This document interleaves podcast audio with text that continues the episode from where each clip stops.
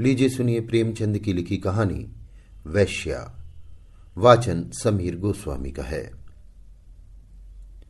छह महीने बाद कलकत्ते से घर आने पर दया कृष्ण ने पहला काम जो किया, वो अपने प्रिय मित्र सिंगार सिंह से मातमपुरसी करने जाना था। सिंगार के पिता का आज तीन महीने हुए देहांत हो गया था। दया कृष्ण बहुत व्यस्त रहने के कारण उस समय न आ सका था। मातमपुरसी की रस्म पत्र लिखकर अदा कर दी थी। लेकिन ऐसा एक दिन भी नहीं बीता कि सिंगार की याद उसे ना आई हो।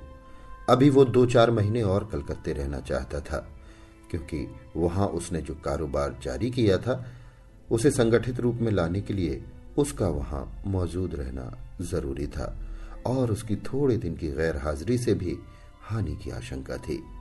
किंतु जब सिंगार की स्त्री लीला का परवाना आ पहुँचा तो वो अपने को रोक ना सका। लीला ने साफ़ साफ़ तो कुछ न लिखा था, केवल उसे तुरंत बुलाया था। लेकिन दया कृष्ण को पत्र के शब्दों से कुछ ऐसा अनुमान हुआ कि वहाँ की परिस्थिति चिंताजनक है और इस अवसर पर उसका वहाँ पहुँचना ज़रूरी है। सिंगार संपन्न बाप का बेटा था। बड़ा ही अलहड़, बड़ा ही जिद्दी, बड़ा ही आराम पसंद। दृढ़ता या लगन उसे छू भी नहीं सकी थी। उसकी माँ उसके बचपन में ही मर चुकी थी और बाप ने उसके पालन में नियंत्रण की अपेक्षा स्नेह से ज़्यादा काम लिया था। उसे कभी दुनिया की हवा नहीं लगने दी। उद्योग भी कोई वस्तु है, वो जानता ही न था। उसके महज इशारे पर हर एक चीज़ सामने आ जाती थी। वो जवान बालक था, जिसमें न अपने विचार थे, न सिद्धांत। कोई भी आदमी उसे बड़ी आसानी से अपने कपट बाणों का निशाना बना सकता था। मुख्तारों और मुनीमों के दांव पेंच समझना उसके लिए लोहे के चने चबाना था। उसे किसी ऐसे समझदार और हितैषी मित्र की ज़रूरत थी, जो स्वार्थियों के हथकंडों से उसकी रक्षा करता रहे। दया कृष्ण पर इस घर के बड़े एहसान थे।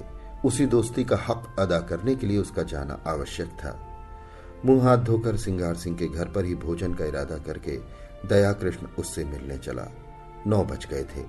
हवा और धूप में गर्मी आने लगी थी। सिंगार सिंह उसकी खबर पाते ही बाहर निकल आया। दया कृष्ण उसे देखकर चौंक पड़ा। लंबे लंबे केशों की जगह उसके सिर पर घुंघराले बाल थे। हालाँकि वो सिख था, लेकिन आड़ी मांग निकाली हुई थी। आँखों में न आँसू थे, न शोक का कोई दूसरा चिन्ह चेहरा कुछ जर्द अवश्य था। पर उस पर विलासता की मुस्कुराहट थी। वो एक महीन रेशमी कमीज और मखमली जूते पहने हुए था। मानो किसी महफिल से उठा आ रहा हो। संवेदना के शब्द दया कृष्ण के ओठों तक आकर निराश लौट गए। वहाँ बधाई के शब्द ज़्यादा अनुकूल प्रतीत हो रहे थे। सिंगार सिंह लपक कर उसके गले से लिपट गया और बोला, तुम खूब आए यार। इधर तुम्हारी बहुत याद आ रही थी। मगर पहले ये बतला दो, वहाँ का कारोबार बंद कराए या नहीं? अगर वो झंझट छोड़ आए हो तो पहले उसे तिलांजलि दे आओ। अब आप यहाँ से जाने ना पाएँगे। मैंने तो भाई अपना कैड़ा बदल दिया। बताओ कब तक तपस्या करता? अब तो आए दिन जलसे होते हैं। मैंने सोचा, यार दुनिया में आए तो कुछ दिन सैर सपाटे का आनंद भी उठा लो, नहीं तो एक दिन यूँ ही हाथ मलते चले जाएँगे, कुछ भी साथ न जाएगा। दया कृष्ण विस्मय से उसके मुँह की ओर ताकने लगा, ये वही सिंगार है या कोई और? बाप के मरते ही इतनी तब्दीली? दोनों मित्र कमरे में गए और सोफे पर बैठे। सरदार साहब के सामने इस कमरे में फर्श और मसनत थी, अलमारी थी। अब दर्जनों गद्देदार सोफे और कुर्सियाँ हैं। कालीन का फर्श है, रेशमी पर्दे हैं बड़े बड़े आईने हैं। सरदार साहब को संचय की धुन थी, सिंगार को उड़ाने की धुन है। सिंगार ने एक सिगार जलाकर कहा, तेरी बहुत याद आती थी यार, तेरी जान की कसम। दया कृष्ण ने शिकवा किया, क्यों झूठ बोलते हो भाई? महीनों गुजर जाते थे। एक खत लिखने की तो आपको फुर्सत न मिलती थी। मेरी याद आती थी। सिंगार ने अलहड़पन से कहा, बस इसी बात पर मेरी सेहत का एक जाम पियो। अरे यार, इस ज़िंदगी में और क्या रखा है? हँसी खेल में जो वक्त कट जाए उसे गनीमत समझो। मैंने तो ये तपस्या त्याग दी। अब तो आए दिन जलसे होते हैं। कभी दोस्तों की दावत है, कभी दरिया की सैर, कभी गाना बजाना, कभी शराब के दौर। मैंने कहा, लाओ कुछ दिन ये बाहर भी देख लू। हसरत क्यों दिल में रह जाए? आदमी संसार में कुछ भोगने के लिए आता है। यही ज़िंदगी के मज़े हैं। जिसने ये मज़े नहीं चखे, उसका जीना व्यर्थ है। बस दोस्तों की मजलिस हो, बगल में माशूक हो और हाथ में प्याला। इसके सिवा मुझे और कुछ न चाहिए। उसने अलमारी खोलकर एक बोतल निकाली और दो गिलासों में शराब डालकर बोला, ये मेरी सेहत का जाम है, इनकार न करना। मैं तुम्हारी सेहत का जाम पीता हूँ। दया कृष्ण को कभी शराब पीने का अवसर न मिला था। वो इतना धर्मात्मा तो न था कि शराब पीना पाप समझता था। हाँ उसे दुर्व्यसन समझता था। गंध ही से उसका जी मतली करने लगा। उसे भय हुआ कि शराब की घूंट चाहे मुँह में ले ले, उसे कंठ से नीचे नहीं उतार सकता। उसने प्याले को शिष्टाचार के तौर पर हाथ में ले लिया। फिर उसे ज्यो का त्यों मेज पर रखकर बोला, तुम जानते हो मैंने कभी नहीं पी। इस समय मुझे क्षमा करो। दस पाँच दिन में ये फन भी सीख जाऊँगा। मगर ये बताओ अपना कारोबार भी देखते हो या इसी में पड़े रहते हो? सिंगार ने अरुचि से मुँह बनाकर कहा, ओह, तुमने क्या ज़िक्र छेड़ दिया यार। कारोबार के पीछे इस छोटी सी ज़िंदगी को तबाह नहीं कर सकता। न कोई साथ लाया है, न ले जाएगा। पापा ने मर मर कर धन संचय किया। क्या हाथ लगा? पचास तक पहुँचते पहुँचते चल बसे। उनकी आत्मा अब भी संसार के सुखों के लिए तरस रही होगी। धन छोड़कर मरने से फाके मस्त रहना कहीं अच्छा है। धन की चिंता तो नहीं सताती, ये हाय हाय तो नहीं होती कि मेरे बाद क्या होगा। तुमने गिलास मेज पर रख दिया? जरा पियो, आँखें खुल जाएँगी, दिल हरा हो जाएगा। और लोग सोडा और बर्फ़ मिलाते, मैं तो खालिश पीता हूँ। इच्छा हो तो तुम्हारे लिए बर्फ़ मंगाऊं? दया कृष्ण ने फिर क्षमा मांगी। मगर सिंगार गिलास पर गिलास पीता गया। उसकी आँखें लाल लाल निकल आई। ऊल जुलूल बकने लगा। खूब डींगे मारी। फिर बेसुरी राग में एक बाजारू गीत गाने लगा। अंत में उसी कुर्सी पर पड़ा पड़ा बेसुध हो गया। सहसा पीछे का पर्दा हटा और लीला ने उसे इशारे से बुलाया। दया कृष्ण की धमनियों में शतगुण वेश से रक्त दौड़ने लगा। उसकी संकोचमय भीरु प्रकृति भीतर से जितनी ही रूपासक्त थी, बाहर से उतनी ही विरक्त। सुंदरियों के सम्मुख आकर वो स्वयं अवाक हो जाता था। उसके कपोलों पर लज्जा की लाली दौड़ जाती और आँखें झुक जाती थी। लेकिन मन उनके चरणों पर लौटकर अपने आप को समर्पित कर देने के लिए विकल हो जाता था। मित्रगण उसे बूढ़े बाबा कहा करते थे। स्त्रियाँ उसे अरसिक समझकर उससे उदासीन रहती थी। किसी युवती के साथ लंका तक रेल में एकांत यात्रा करके भी वो उससे एक शब्द भी बोलने का साहस न करता। हाँ यदि युवती स्वयं उसे छेड़ती तो वो अपने प्राण तक उसकी भेंट कर देता। उसके संकोचमय अवरुद्ध जीवन में लीला ही एक युवती थी जिसने उसके मन को समझा था और उसके सवाक सहृदयता का व्यवहार किया था। तभी से दया कृष्ण मन में उसका उपासक हो गया था। उसके अनुभव शून्य हृदय में लीला नारी जाति का सबसे सुंदर आदर्श थी। उसकी प्यासी आत्मा को शरबत या लेमनेट की उतनी इच्छा न थी जितनी ठंडे मीठे पानी की। लीला में रूप है, लावण्य है, सुकुमारता है। इन बातों की ओर उसका ध्यान न था।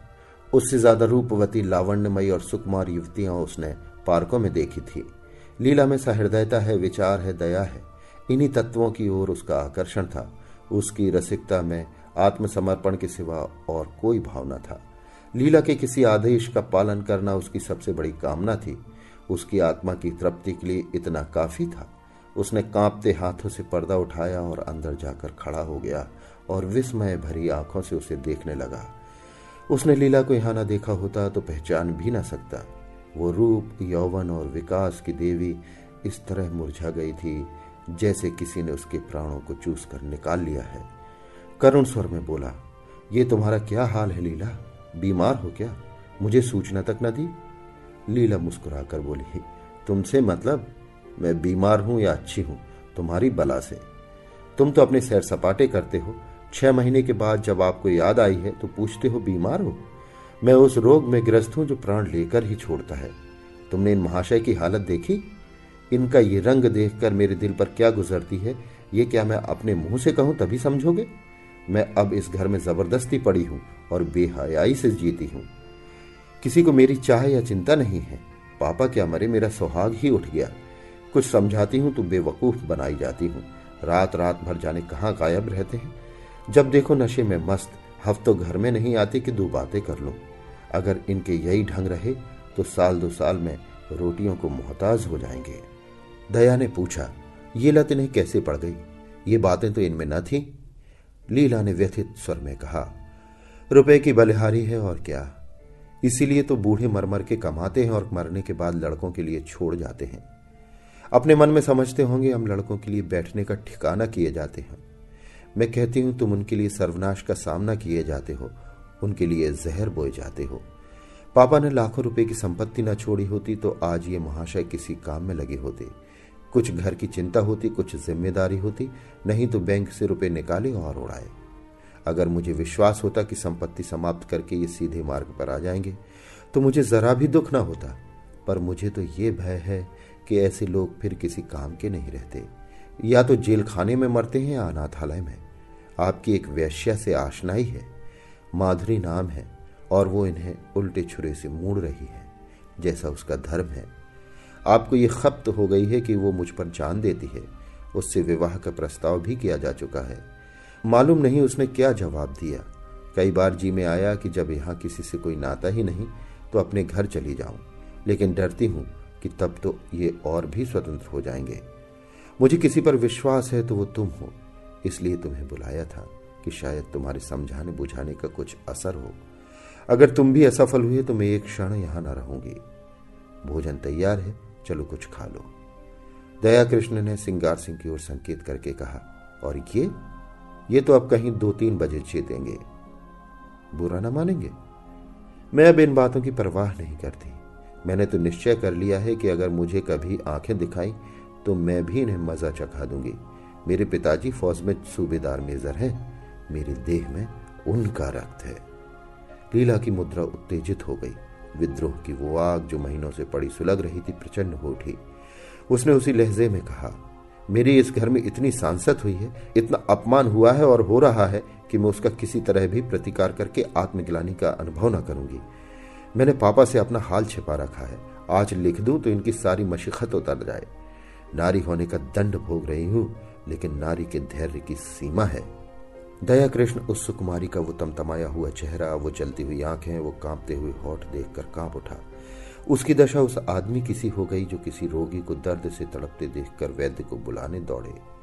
आर्द्र कंठ से बोले, इस समय मुझे क्षमा करो लीला, फिर कभी तुम्हारा निमंत्रण स्वीकार करूँगा।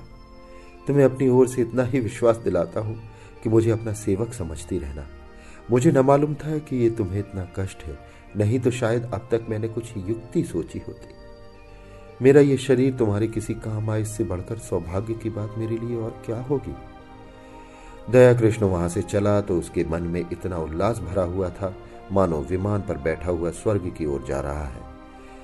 आज उसके जीवन में एक ऐसा लक्ष्य मिल गया था, जिसके लिए जी भी सकता है और मर भी सकता है।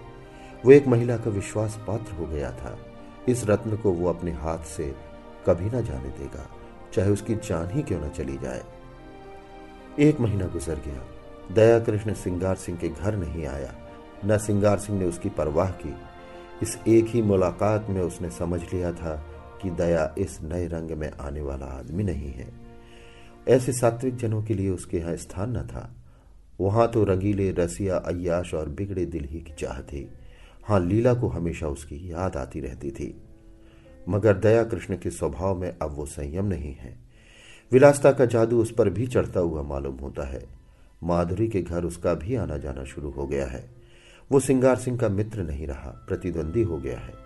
दोनों एक ही प्रतिमा के उपासक हैं, मगर उनकी उपासना में अंतर है। सिंगार की दृष्टि में माधुरी केवल विलास की एक वस्तु है, केवल विनोद का एक यंत्र। दया कृष्ण विनय की मूर्ति है जो माधुरी की सेवा में ही प्रसन्न है। सिंगार माधुरी के हास विलास को अपना जर खरीद हक समझता है। दया कृष्ण इसी में संतुष्ट है कि माधुरी उसकी सेवाओं को स्वीकार करती है। माधुरी की ओर से जरा भी अरुचि देखकर सिंगार उसी तरह बिगड़ जाएगा जैसे अपनी प्यारी घोड़ी की मुंहजोरी पर। दया कृष्ण अपने को उसकी कृपा दृष्टि के योग्य ही नहीं समझता। सिंगार जो कुछ माधुरी को देता है, गर्व भरे आत्म प्रदर्शन के साथ, मानो उस पर कोई एहसान कर रहा हो। दया कृष्ण के पास देने को है ही क्या? पर वो जो कुछ भेंट करता है, वो ऐसी श्रद्धा से मानो देवता को फूल चढ़ाता हो। सिंगार का आसक्त मन माधुरी को अपने पिंजरे में बंद रखना चाहता है, जिससे उस पर किसी की निगाह न पड़े। दया कृष्ण निर्लिप्त भाव से उसकी स्वच्छंद क्रीड़ा का आनंद उठाता है। माधुरी को अब तक जितने आदमियों से साबिका पड़ा था, वे सब सिंगार सिंह की ही भांति कामुक ईर्ष्यालु, दम्भु और कोमल भावों से शून्य थे। रूप को भोगने की वस्तु समझने वाले। दया कृष्ण उन सबों से अलग था। सहृदय, भद्र और सेवाशील। मानो उस पर अपनी आत्मा का समर्पण कर देना चाहता है। माधुरी को अब अपने जीवन में कोई ऐसा पदार्थ मिल गया है, जिसे वो बड़ी एहतियात से संभाल कर रखना चाहती है। जड़ाऊ गहने अब उसकी आँखों में उतने मूल्यवान नहीं रहे, जितनी ये फकीर की दी हुई तावीज। जड़ाऊ गहने हमेशा मिलेंगे। ये तावीज खो गई। तो फिर शायद ही कभी हाथ आए। जड़ाऊ गहने केवल उसकी विलास प्रवृत्ति को उत्तेजित करते हैं, पर इस तावीज में कोई ऐसी शक्ति है जो न जाने कैसे उसमें सदनुराग और परिष्कार भावना को जगाती है।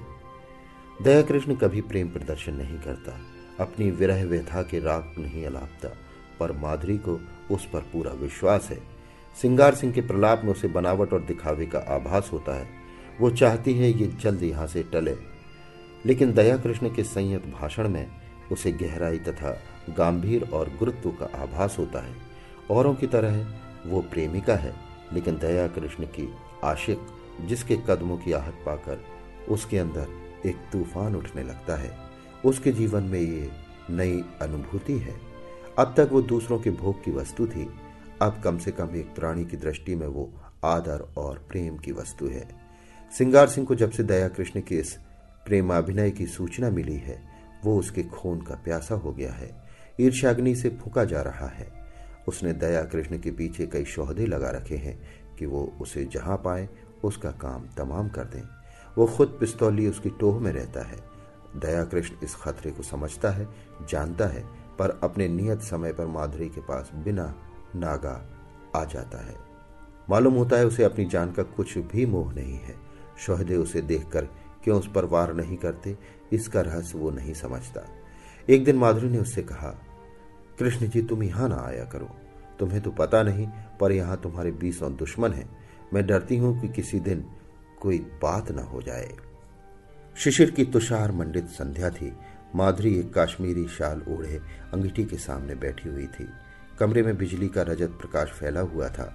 दया कृष्ण ने देखा, माधुरी की आँखें सजल हो गई हैं और वो मुँह फेर कर उन्हें दया कृष्ण से छिपाने की चेष्टा कर रही है। प्रदर्शन और सुख भोग करने वाली रमणी क्यों इतना संकोच कर रही है? ये उसका अनाड़ी मन न समझ सका। हाँ माधुरी के गोरे, प्रसन्न, संकोचहीन मुख पर लज्जा मिश्रित मधुरिमा की ऐसी छटा उसने कभी न देखी थी। आज उसने उस मुख पर कुल वधु की भीरू आकांक्षा और दृढ़ वात्सल्य देखा और उसके अभिनय में सत्य का उदय हो गया। उसने स्थिर भाव से जवाब दिया मैं तो किसी की बुराई नहीं करता। मुझसे किसी को क्यों बैर होने लगा? मैं यहाँ किसी का बाधक नहीं, किसी का विरोधी नहीं। दाता के द्वार पर सभी भिक्षुक जाते हैं। अपना अपना भाग है। किसी को एक चुटकी मिलती है, किसी को पूरा थाल। कोई क्यों किसी से चले? अगर किसी पर तुम्हारी विशेष कृपा है तो मैं उसे भाग्यशाली समझकर उसका आदर करूँगा। जलू क्यों? माधुरी ने स्नेह कातर स्वर में कहा, जी नहीं, आप कल से ना आया कीजिए। दया कृष्ण मुस्कुराकर बोला, तुम मुझे यहाँ आने से नहीं रोक सकती। भिक्षुक को तुम दुत्कार सकती हो, द्वार पर आने से नहीं रोक सकती। माधुरी स्नेह की आँखों से उसे देखने लगी, फिर बोली, क्या सभी आदमी तुम्ही जैसे निष्कपट हैं? तो फिर मैं क्या करूँ? यहाँ ना आया करो। ये मेरे बस की बात नहीं। माधुरी एक क्षण तक विचार करके बोली, एक बात कहूँ मानोगे? चलो हम तुम किसी दूसरे नगर की राह लें। केवल इसलिए कि कुछ लोग मुझसे खार खाते हैं? खार नहीं खाते। तुम्हारे जान के ग्राहक हैं। दया कृष्ण उसी अविचलित भाव से बोला, जिस दिन प्रेम का ये पुरस्कार मिलेगा, वो मेरे जीवन का नया दिन होगा। माधुरी, इससे अच्छी मृत्यु और क्या हो सकती है? तब मैं तुमसे पृथक न रहकर तुम्हारे मन में तुम्हारी स्मृति में रहूँगा। माधुरी ने कोमल हाथ से उसके गाल पर थपकी दी। उसकी आँखें भर आई थी। इन शब्दों में जो प्यार भरा हुआ था वो जैसे पिचकारी की धार की तरह उसके हृदय में समा गया। ऐसी विकल वेदना, ऐसा नशा, इसे क्या कहे? उसने करुण स्वर में कहा, ऐसी बात ना किया करो कृष्ण, नहीं तो मैं सच कहती हूँ, एक दिन जहर खाकर तुम्हारे चरणों पर सो जाऊँगी।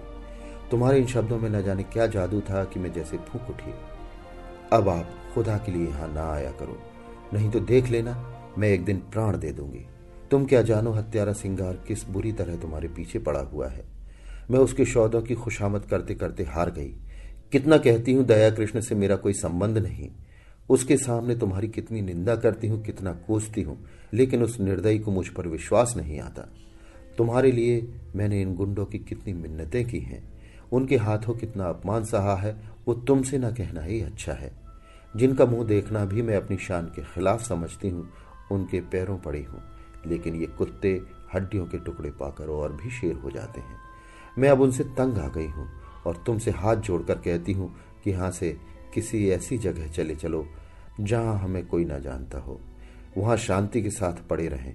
मैं तुम्हारे साथ सब कुछ झेलने को तैयार हूँ। आज इसका निश्चय कराए बिना मैं तुम्हें न जाने दूँगी। मैं जानती हूँ तुम्हें मुझ पर अब भी विश्वास नहीं है। तुम्हें संदेह है कि मैं तुम्हारे साथ कपट करूँगी। दया कृष्ण ने टोका, नहीं माधुरी, तुम मेरे साथ अन्याय कर रही हो। मेरे मन में कभी ऐसा संदेह नहीं आया। पहले ही दिन मुझे ना जाने क्यों कुछ ऐसा प्रतीत हुआ कि तुम अपनी और बहनों से पृथक हो। मैंने तुम में वो शील और संकोच देखा जो मैंने कुल वधुओं में देखा है। माधुरी ने उसकी आँखों में आँखें गड़ाकर कहा, तुम झूठ बोलने की कला में इतनी निपुण नहीं हो कृष्ण कि वैश्या को भुलावा दे सको। मैं ना शीलवती हूँ, न संकोचवती हूँ और न अपनी दूसरी बहनों से भिन्न हूँ। मैं वैश्या हूँ उतनी ही कलुषित, उतनी ही विलासांध, उतनी ही मायावनी जितनी मेरी दूसरी बहनें, बल्कि उनसे कुछ ज़्यादा। न तुम अन्य पुरुषों की तरह मेरे पास विनोद और वासना तृप्ति के लिए आए थे नहीं महीनों आते रहने पर भी तुम यो अलिप्त न रहते। तुमने कभी डींग नहीं मारी, मुझे धन का प्रलोभन नहीं दिया। मैंने कभी तुमसे धन की आशा नहीं की, तुमने अपनी वास्तविक स्थिति मुझसे कह दी। फिर भी मैंने तुम्हें एक नहीं, अनेक अवसर दिए कि कोई दूसरा आदमी उन्हें न छोड़ता। लेकिन तुम्हें मैं अपने पंजे में न ला सकी। तुम चाहे और जिस इरादे से आए हो, भोग विलास की इच्छा से नहीं आए। अगर मैं तुम्हें इतना नीच, इतना हृदयहीन, इतना विलासांत समझती तो इस तरह तुम्हारे नाज ना उठाती। फिर मैं भी तुम्हारे साथ मित्र भाव रखने लगती। समझ लिया मेरी परीक्षा हो रही है। जब तक इस परीक्षा में सफल ना हो जाऊँ, तुम्हें नहीं पा सकती। तुम जितने सज्जन हो, उतने ही कठोर हो। ये कहते हुए माधुरी ने दया कृष्ण का हाथ पकड़ लिया। और अनुराग और समर्पण भरी चितवनों से उसे देखकर बोली, सच बताओ कृष्ण, तुम मुझमें क्या देखकर आकर्षित हुए थे? देखो, बहानेबाजी ना करना। तुम रूप पर मुग्ध होने वाले आदमी नहीं हो। मैं कसम खा सकती हूँ। दया कृष्ण ने संकट में पड़कर कहा, रूप इतनी तुच्छ वस्तु नहीं है माधुरी, वो मन का आईना है। यहाँ मुझसे रूपवान स्त्रियों की कमी नहीं है। ये तो अपनी अपनी निगाह है, मेरे पूर्व संस्कार रहे होंगे। माधुरी ने भवें सिकोड़कर कहा, तुम फिर झूठ बोल रहे हो, चेहरा कहे देता है। दया कृष्ण ने परास्त होकर कहा, पूछकर क्या करोगी माधुरी? मैं डरता हूँ, कहीं तुम मुझसे घृणा न करने लगो। संभव है तुम मेरा जो रूप देख रही हो, वो मेरा असली रूप ना हो। माधुरी का मुँह लटक गया, विरक्त सी होकर बोली, इसका खुले शब्दों में ये अर्थ है कि तुम्हें मुझ पर विश्वास नहीं। ठीक है, वैश्याओं पर विश्वास करना भी नहीं चाहिए। विद्वान और महात्माओं का उपदेश कैसे न मानोगे? नारी हृदय इस समस्या पर विजय पाने के लिए अपने अस्त्रों से काम लेने लगा। दया कृष्ण पहले ही हमले में हिम्मत छोड़ बैठा। बोला, तुम तो नाराज़ हो जाती हो माधुरी। मैंने तो केवल इस विचार से कहा था कि तुम मुझे धोखेबाज समझने लगोगी। तुम्हें शायद मालूम नहीं है सिंगार सिंह ने मुझ पर कितने एहसान किए हैं। मैं उन्हीं के टुकड़ों पर पला हूँ। इसमें रत्ती भर भी मुबागला नहीं है। यहाँ आकर जब मैंने उसके रंग ढंग देखे और उनकी साध्वी स्त्री लीला को बहुत दुखी पाया तो सोचते सोचते मुझे यही उपाय सूझा कि किसी तरह सिंगार सिंह को तुम्हारी पंजे से छुड़ाऊं। मेरे इस अभियान का यही रहस्य है, लेकिन उन्हें छुड़ा तो न सका, खुद फंस गया। मेरे इस फरेब को जो चाहे सजा दो, सिर झुकाए हुए हूँ। माधुरी का अभिमान टूट गया। जलकर बोली तो ये कहिए कि आप लीला देवी की आशिक हैं? मुझे पहले से मालूम होता तो तुम इस घर में न घुसने देती। तुम तो एक छिपे रुस्तम निकले। वो तोते के पिंजरे के पास जाकर उसे पुचकारने का बहाना करने लगी। मन में जो एक दाह उठ रही थी, उसे कैसे शांत करें? दया कृष्ण ने तिरस्कार भरे स्वर में कहा, मैं लीला का आशिक नहीं हूँ, माधुरी। उस देवी को कलंकित ना करो। मैं आज तुम्हें शपथ कहकर कहता हूँ कि मैंने कभी उसे इस निगाह से नहीं देखा। उसके प्रति मेरा वही भाव था जो अपने किसी आदमी को दुख में देखकर हर एक मनुष्य के मन में आता है। किसी से प्रेम करना तो पाप नहीं है, तुम व्यर्थ में अपनी और लीला की सफ़ाई दे रहे हो। मैं नहीं चाहता कि लीला पर किसी तरह का आक्षेप किया जाए। अच्छा साहब, लीजिए, लीला का नाम नहीं लूँगी। मैंने मान लिया वो सती है, साध्वी है और केवल उसकी आज्ञा से दया कृष्ण ने बात काटी। उसकी कोई आज्ञा नहीं थी। ओहो, तुम तो जबान पकड़ते हो कृष्ण। क्षमा करो उनकी आज्ञा से नहीं तुम अपनी इच्छा से आए थे। अब तो राज़ी हुए? अब ये बताओ, आगे तुम्हारे क्या इरादे हैं? मैं तो वचन दे दूँगी, मगर अपने संस्कारों को नहीं बदल सकती। मेरा मन दुर्बल है, मेरा सतित्व कब का नष्ट हो चुका है। अन्य मूलवान पदार्थों की तरह रूप और यौवन की रक्षा भी बलवान हाथों से हो सकती है। मैं तुमसे पूछती हूँ, तुम मुझे अपनी शरण में लेने पर तैयार हो? तुम्हारा आश्रय पाकर तुम्हारे प्रेम की शक्ति से मुझे विश्वास है, मैं जीवन के सारे प्रलोभनों का सामना कर सकती हूँ। मैं इस सोने के महल को ठुकरा दूँगी, लेकिन इसके बदले मुझे किसी हरे वृक्ष की छा तो मिलनी चाहिए। वो छा तुम मुझे दे दोगे? अगर नहीं दे सकते तो मुझे छोड़ दो। मैं अपने हाल में मगन रहूँगी। वादा करती हूँ, सिंगार सिंह से मैं कोई संबंध न रखूँगी। वो मुझे घेरेगा, रोएगा, संभव है गुंडों से मेरा अपमान कराए, आतंक दिखाए, लेकिन मैं सब कुछ झेल लूँगी। तुम्हारी खातिर से। आगे और कुछ न कहकर वो तृष्णा भरी, लेकिन उसके साथ ही निरपेक्ष नेत्रों से दया कृष्ण की ओर देखने लगी। जैसे दुकानदार ग्राहक को बुलाता तो है, पर साथ ही ये भी दिखाना चाहता है कि उसे उसकी परवाह नहीं है। दया कृष्ण, क्या जवाब दे? संघर्षमय संसार में उसने अभी केवल एक कदम टिका पाया है। इधर वो अंगुल भर जगह भी उससे छिन गई है। शायद ज़ोर मारकर वो फिर वो स्थान पा जाए, लेकिन वहाँ बैठने की जगह नहीं। और एक दूसरे प्राणी को लेकर तो वो खड़ा भी नहीं रह सकता। अगर मान लिया जाए कि अधम्म उद्योग से दोनों के लिए स्थान निकाल लेगा तो आत्मसम्मान को कहाँ ले जाए? संसार क्या कहेगा? लीला क्या फिर उसका मुँह देखना चाहेगी? सिंगार से वो फिर आँखें मिला सकेगा? ये भी छोड़ो, लीला अगर उसे पतित समझती है तो समझे। सिंगार अगर उससे जलता है तो जले, उसे इसकी परवाह नहीं। लेकिन अपने मन को क्या करे? विश्वास उसके अंदर आकर जाल में फंसे पक्षी की भांति फड़फड़ाकर निकल भागता है। कुलीनता अपने साथ विश्वास का वरदान लिए आती है। उसके साहचर्य में हमें कभी संदेह नहीं होता। वहाँ संदेह के लिए प्रत्यक्ष प्रमाण चाहिए। कुत्सिता संदेह का संस्कार लिए आती है। वहाँ विश्वास के लिए प्रत्यक्ष अत्यंत प्रत्यक्ष प्रमाण की ज़रूरत है। उसने नम्रता से कहा, तुम जानती हो मेरी क्या हालत है? हाँ खूब जानती हूँ। और उस हालत में तुम प्रसन्न रह सकोगी। तुम ऐसा प्रश्न क्यों करते हो, कृष्ण? मुझे दुख होता है। तुम्हारे मन में जो संदेह है, वो मैं जानती हूँ, समझती हूँ। मुझे भ्रम हो गया था कि तुमने भी मुझे जान लिया है, समझ लिया है। अब मालूम हुआ मैं धोखे में थी। वो उठकर वहाँ से जाने लगी। दया कृष्ण ने उसका हाथ पकड़ लिया और प्रार्थी भाव से बोला, तुम मेरे साथ अन्याय कर रही हो। माधुरी, मैं सत्य कहता हूँ, ऐसी कोई बात नहीं है। माधुरी ने खड़े खड़े विरक्त मन से कहा, तुम झूठ बोल रहे हो, बिल्कुल झूठ।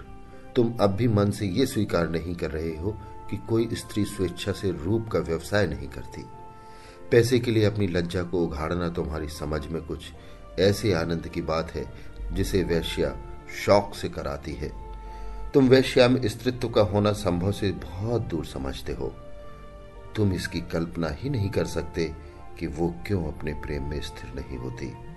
तुम नहीं जानते कि प्रेम के लिए उसके मन में कितनी व्याकुलता होती है, और जब वो सौभाग्य से उसे पा जाती है तो किसी तरह प्राणों की भांति उसे संचित रखती है। खारे पानी के समुद्र में मीठे पानी का छोटा सा पात्र कितना प्रिय होता है, इसे वो क्या जाने जो मीठे पानी के मटके उड़ेलता रहता हो। दया कृष्ण कुछ ऐसे असमंजस में पड़ा हुआ था कि उसके मुँह से एक भी शब्द न निकला। उसके मन में जो शंका चिंगारी की भांति छिपी हुई है, वो बाहर निकलकर कितना भयंकर ज्वाला उत्पन्न कर देगी। उसने कपट का जो अभिनय किया था, प्रेम का जो स्वांग रचा था, उसकी ग्लानी उसे और भी व्यथित कर रही थी। सहसा माधुरी ने निष्ठुरता से पूछा, तुम यहाँ क्यों बैठे हो? दया कृष्ण ने अपमान को पीकर कहा, मुझे सोचने के लिए कुछ समय दो माधुरी। क्या सोचने के लिए? अपना कर्तव्य। मैंने अपना कर्तव्य सोचने के लिए तो तुमसे समय नहीं मांगा। तुम अगर मेरे उद्धार की बात सोच रहे हो तो उसे दिल से निकाल दो। मैं भ्रष्टा हूँ और तुम साधुता के पुतले हो। जब तक ये भाव तुम्हारे अंदर रहेगा मैं तुमसे उसी तरह बात करूँगी, जैसे औरों के साथ करती हूँ। अगर भ्रष्टा हूँ तो जो लोग यहाँ अपना मुँह काला करने आते हैं, वे कुछ कम भ्रष्ट नहीं है। तुम जो एक मित्र की स्त्री पर दांव लगाए हुए हो, तुम जो एक सरल मन की अबला के साथ झूठे प्रेम का स्वांग करते हो, तुम्हारे हाथों अगर मुझे स्वर्ग भी मिलता तो उसे ठुकरा दूँ। दया कृष्ण ने लाल आँखें करके कहा, तुमने फिर वही आक्षेप किया? माधुरी तिल मिला उठी। उसकी रही सही मृदुता भी ईर्षा के उमड़ते हुए प्रवाह में समा गई। लीला का आक्षेप भी ऐसा है, इसलिए कि वो कुलवध हुए। मैं वैश्या हूँ, इसलिए मेरे प्रेम का उपहार भी स्वीकार नहीं किया जा सकता। उसने अविचलित भाव से कहा, आक्षेप नहीं कर रही हूँ। तुम्हारे डर से बिल नहीं खोदने जा रही हूँ। तुम स्वीकार करो या न करो, तुम लीला पर मरते हो। तुम्हारी लीला तुम्हें मुबारक रहे। मैं अपने सिंगार सिंह ही से प्रसन्न हूँ। उद्धार की लालसा अब नहीं रही। पहले जाकर अपना उद्धार करो। अब से खबरदार कभी भूल कर यहाँ ना आना। नहीं तो पछताओगे। तुम जैसे रंगे हुए पतितों का उद्धार वही कर सकते हैं, जो उद्धार के अभिमान को हृदय में आने ही नहीं देते। जहाँ प्रेम है, वहाँ किसी तरह का भेद नहीं रह सकता। ये कहने के साथ ही वो उठकर बराबर वाले दूसरे कमरे में चली गई और अंदर से द्वार बंद कर लिया। दया कृष्ण कुछ देर वहाँ मरमाहत सा रहा। फिर धीरे धीरे नीचे उतर गया। मानो देह में प्राण ना हो। दो दिन बाद दया कृष्ण घर से निकला। माधुरी ने उसके साथ जो व्यवहार किया, उसकी उसे आशा न थी। माधुरी को उससे प्रेम था, इसका उसे विश्वास था, लेकिन जो प्रेम इतना असहिष्णु हो। दो दिन दया कृष्ण घर से न निकला। माधुरी ने उसके साथ जो व्यवहार किया, उसकी उसे आशा न थी। माधुरी को उससे प्रेम था, इसका उसे विश्वास था, लेकिन जो प्रेम इतना असहिष्णु हो, जो दूसरे के मनोभावों को जरा भी विचार न करे जो मिथ्या कलंक आरोपण करने में भी संकोच न करे, वो उन्माद हो सकता है प्रेम नहीं। उसने बहुत अच्छा किया कि माधुरी के कपट जाल में न फंसा, नहीं तो उसकी न जाने क्या दुर्गति होती। पर दूसरे क्षण उसके भाव बदल जाते और माधुरी के प्रति उसका मन कोमलता से भर जाता। अब वो अपनी अनुदारता पर, अपनी संकीर्णता पर पछताता। उसे माधुरी पर संदेह करने का कोई कारण न था। ऐसी दशा में ईर्ष्या स्वाभाविक है और वो ईर्ष्या ही क्या, जिसमें डंक न हो विष न हो। माना समाज उसकी निंदा करता है। ये भी मान लिया कि माधुरी सती भार्या न होती। कम से कम सिंगार सिंह तो उसके पंजे से निकल जाता। लीला का जीवन तो सुखी हो जाता। सहसा किसी ने द्वार खटखटाया। उसने द्वार खोला तो सिंगार सिंह सामने खड़ा था। बाल बिखरे हुए, कुछ अस्त व्यस्त। दया कृष्ण ने हाथ मिलाते हुए पूछा क्या पाँव पाँव ही हार रहे हो, मुझे क्यों ना बुला लिया? सिंगार ने उसे चुभती हुई आँखों से देखकर कहा, मैं तुमसे ये पूछने आया हूँ कि माधुरी कहाँ है? अवश्य तुम्हारे घर में होगी। क्यों? अपने घर पर होगी? मुझे क्या खबर? मेरे घर क्यों आने लगी? इन सब बहानों से काम न चलेगा, समझ गए? मैं कहता हूँ, तुम्हारा खून पी जाऊँगा, वरना ठीक ठीक बता दो वो कहाँ गई? मैं बिल्कुल कुछ नहीं जानता, तुम्हें विश्वास दिलाता हूँ। मैं तो दो दिन से घर से निकला ही नहीं। रात को उसके पास था। सवेरे मुझे उसका यह पत्र मिला। मैं उसी वक्त दौड़ा हुआ उसके घर गया। वहाँ उसका पता न था। नौकरों से इतना मालूम हुआ तांगे पर बैठकर कहीं गई है।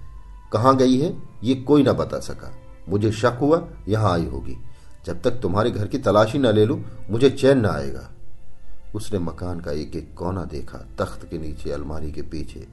तब निराश होकर बोला बड़ी बेवफा और मक्कार औरत है। जरा इस खत को पढ़ो।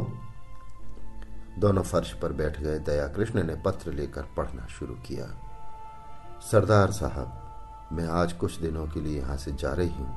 कब तक लौटूँगी, कुछ नहीं जानती। कहाँ जा रही हूँ, ये भी नहीं जानती।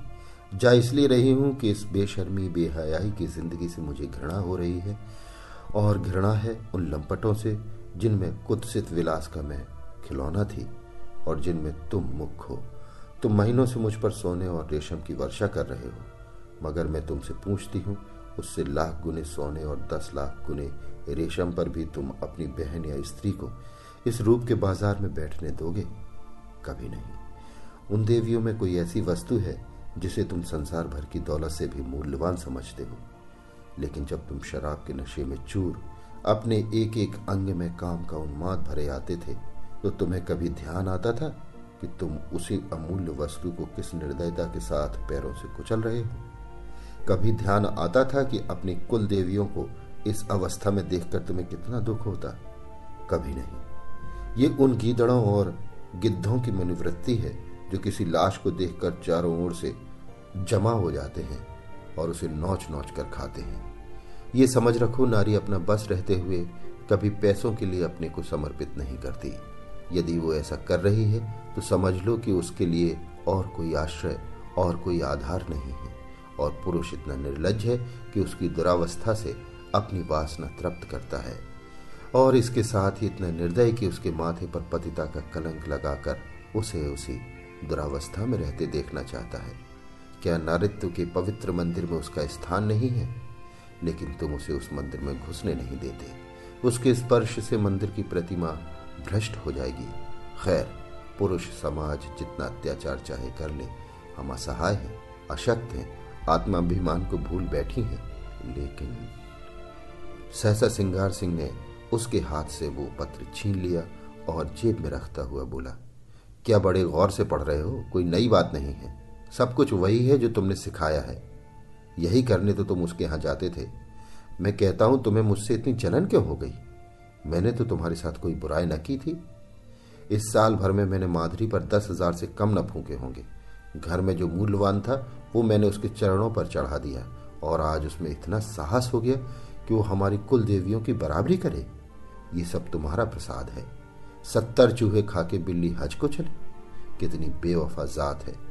ऐसों को तो गोली मार दे। जिस पर सारा घर लुटा दिया, जिसके पीछे सारे शहर में बदनाम हुआ, वो आज मुझे उपदेश देने चली है। ज़रूर इसमें कोई ना कोई रहस्य है, कोई नया शिकार फांसा होगा। मगर मुझसे भागकर जाएगी कहाँ? ढूंढ ना निकालू तो नाम नहीं।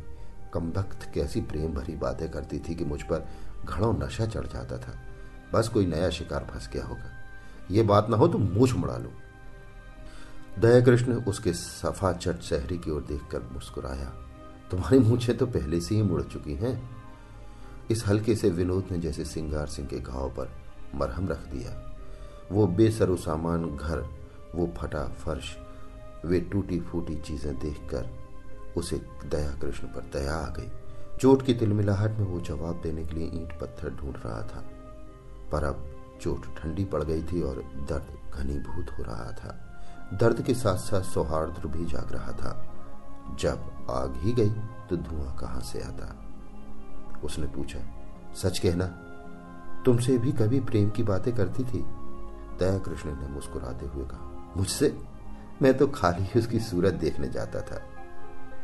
सूरत देखकर दिल पर काबू तो नहीं रहता। ये तो अपनी अपनी रुचि है। हे मोहनी, देखते ही कलेजे पे छुरी चल जाती है। मेरे कलेजे पर तो छुरी नहीं चलती। यही इच्छा होती थी कि इसके पैरों पर गिर पड़ू। इसी शायरी ने तो अनर्थ किया। तुम जैसे बुद्धुओं को किसी देहातन से शादी करके रहना चाहिए। चले थे वैश्य से प्रेम करने। एक क्षण के बाद उसने फिर कहा, मगर है बेवफा, मक्कार। तुमने उससे वफा की आशा की, मुझे तो यही अफसोस है। तुमने वो दिल नहीं पाया, तुमसे क्या कहूँ? एक मिनट बाद उसने सहृदय भाव से कहा, अपने पत्र में उसने बातें तो सच्ची लिखी हैं, चाहे कोई माने या ना माने। सौंदर्य को बाजारू चीज़ समझना कुछ बहुत अच्छी बात तो नहीं है। दया कृष्ण ने पुचारा दिया जब स्त्री अपना रूप बेचती है तो उसके खरीदार भी निकल आते हैं। फिर यहाँ तक कितनी ही जातियाँ हैं जिनका यही पेशा है। ये पेशा चला कैसे? स्त्रियों की दुर्बलता से। नहीं, मैं समझता हूँ बिस्मिल्लाह पुरुषों ने की होगी। इसके बाद एक जेब से घड़ी निकाल कर देखता हुआ बोला, ओहो, दो बज गए और अभी मैं यहीं बैठा हूँ। आज शाम को मेरे यहाँ खाना खाना। जरा इस विषय पर बातें होंगी। अब तो उसे ढूंढ निकालना है। वो है कहीं इसी शहर में। घर वालों से कुछ नहीं कहा। बुढ़िया सिर पीट रही थी। उस्ताद जी अपनी तकदीर को रो रहे थे। न जाने कहाँ जाकर छिप रही। उसने उठकर दया कृष्ण से हाथ मिलाया और चल दिया। दया कृष्ण ने पूछा, मेरी तरफ़ से तो तुम्हारा दिल साफ़ हो गया? सिंगार ने पीछे मुड़कर देखा, हुआ भी और नहीं भी हुआ। और बाहर निकल गया। सात आठ दिन तक सिंगार सिंह ने सारा शहर छान मारा। पुलिस में रिपोर्ट की, समाचार पत्रों में नोटिस छपाई, अपने आदमी दौड़ाए। लेकिन माधुरी का कुछ सुराग न मिला। फिर कैसे महफिल गर्म होती? मित्र बंधु सुबह शाम हाजिरी देने आते और अपना समूह लेकर लौट जाते। सिंगार के पास उनके साथ गपशप करने का समय न था। गर्मी का दिन सजा हुआ कमरा भट्टी बना हुआ था। खस की टट्टिया भी थी, पंखा भी, लेकिन गर्मी जैसे किसी के समझाने बुझाने की परवाह नहीं करना चाहती थी। अपने दिल का बुखार निकाल कर ही रहेगी। सिंगार सिंह अपने भीतर वाले कमरे में बैठा हुआ पैक पर पैक चढ़ा रहा था, पर अंदर की आग न शांत होती थी। इस आग ने ऊपर की घास फूस को जलाकर भस्म कर दिया था और अब अंत स्थल की जड़ विरक्ति और अचल विचार को द्रवित करके बड़े वेग से ऊपर फेंक रही थी। माधुरी की बेवफाई ने उसके आमोदी हृदय को इतना आहत कर दिया था कि अब अपना जीवन ही उसे बेकार सा मालूम होता था। माधुरी उसके जीवन में सबसे सत्य वस्तु थी, सत्य भी और सुंदर भी। उसके जीवन की सारी रेखाएँ इसी बिंदु पर आकर जमा हो जाती थी। वो बिंदु एकाएक पानी के बुलबुले की भांति मिट गया और अब वे सारी रेखाएँ, वे सारी भावनाएँ, वे सारी मृदु स्मृतियाँ उन झल्लाई हुई मधुमक्खियों की तरह भिन भिनाती फिरती थी, जिनका छत्ता जला दिया गया हो।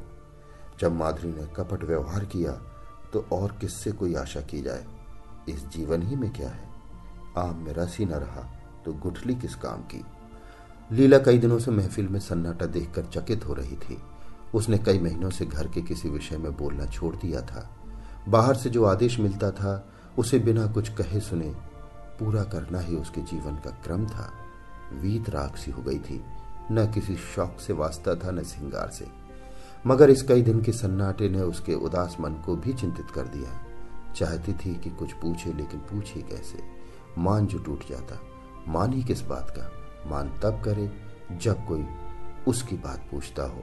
मान अपमान से उसे प्रयोजन नहीं, नारी ही क्यों हुई? उसने धीरे धीरे कमरे का पर्दा हटाकर अंदर झांका।